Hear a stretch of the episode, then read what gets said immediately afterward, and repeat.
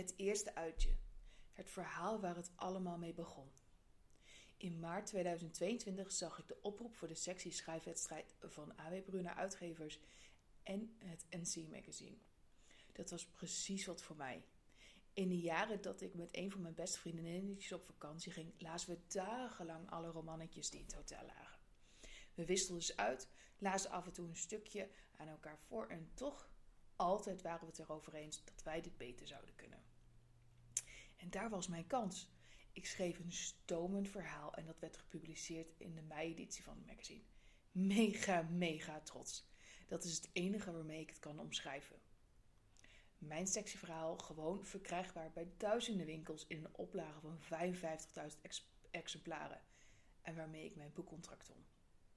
En hier voor jou direct te luisteren en bij weg te zwijmelen. Veel luisterplezier. Het eerste uitje. Verschenen voor de sectie schrijfwedstrijd in NC Magazine, editie 6 2022. Ze stond er weer. Wat had ze dit gemist? Met veel te veel lijven, strak op en langs elkaar, dansen in een kroeg. Het hoefde van haar nooit een bijzondere plek te zijn, als de muziek maar precies goed stond en ze een drankje kon scoren. Het liefst een drankje van een ander. Ze stond vanavond open voor alles.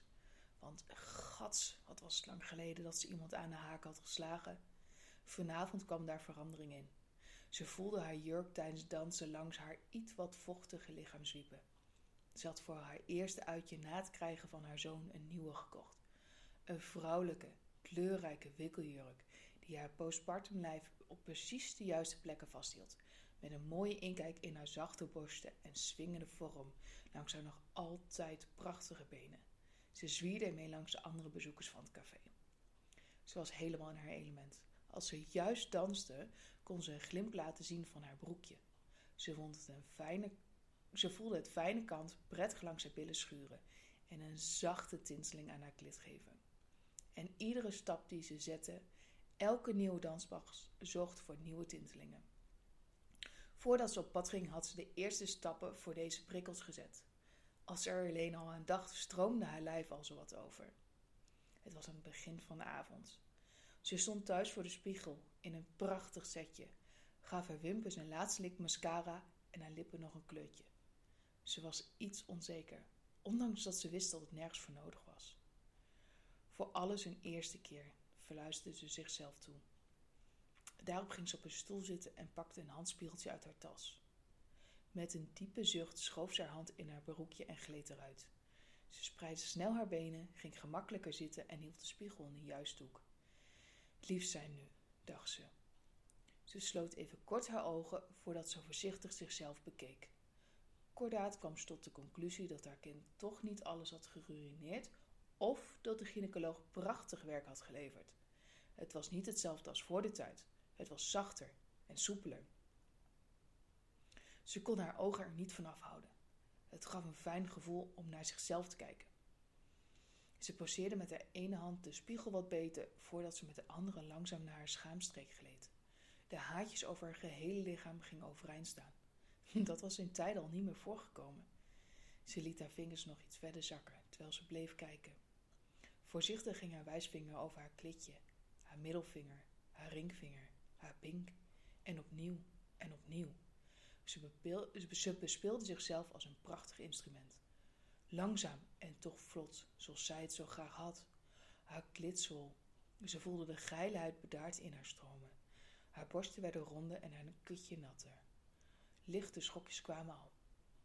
Nu moest ze moed verzamelen om het voor hier en voor nu hierbij te laten. Ze wierp nog een blik in het spiegeltje. Zou ze nog één ritme kunnen spelen?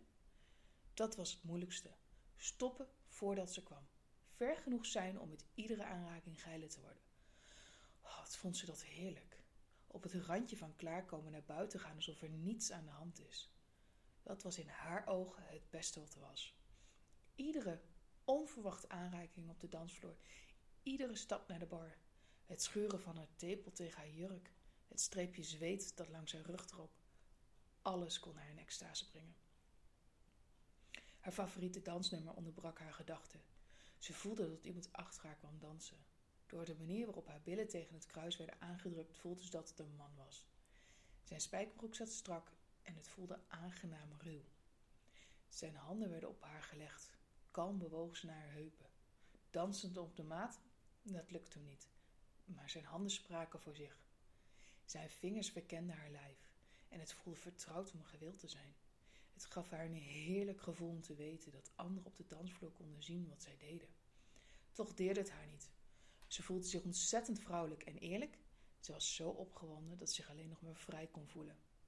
Haar aandacht keerde zich terug naar zijn handen. Soepel bewoog hij er een onder haar jurk richting haar schaamlippen. De andere bleef op een van haar borsten rusten. Zijn handen streelden rustig, ondanks dat ze vrij druk op de muziek danste. Al die tijd stond hij nog steeds achter haar. Ze voelde zijn broek strakker zitten. Haar adem werd onrustiger en sneller, waardoor ze zich gedwongen werd om langzamer te bewegen. Ongestoord manoeuvreerde hij iets naar de kant van de dansvloer, leunde met zijn rug tegen de muur. Ze vond rust tegen zijn lichaam. Ze leunde met haar volle gewicht tegen hem. Dat was zijn teken. Zijn hand ging nu echt haar broekje in. Zijn hand gaf druk op haar klit. Zijn middelste vinger vond weg naar binnen. Uiterst geconcentreerd voerde hij de druk op zijn hand en zijn vinger op. Ze wist niet wat ze voelde. Ze kon ieder moment vuurwerk zien. Dans, zei hij schor in haar oor. Haar lichaam bewoog zich als gehypnotiseerd op de muziek. Op het moment dat de muziek een overgang maakte, wist zij dat het zover was. Ze drukte haar hand op de zijne, maakte nog een move en kwam. Een oergevoel kwam naar boven.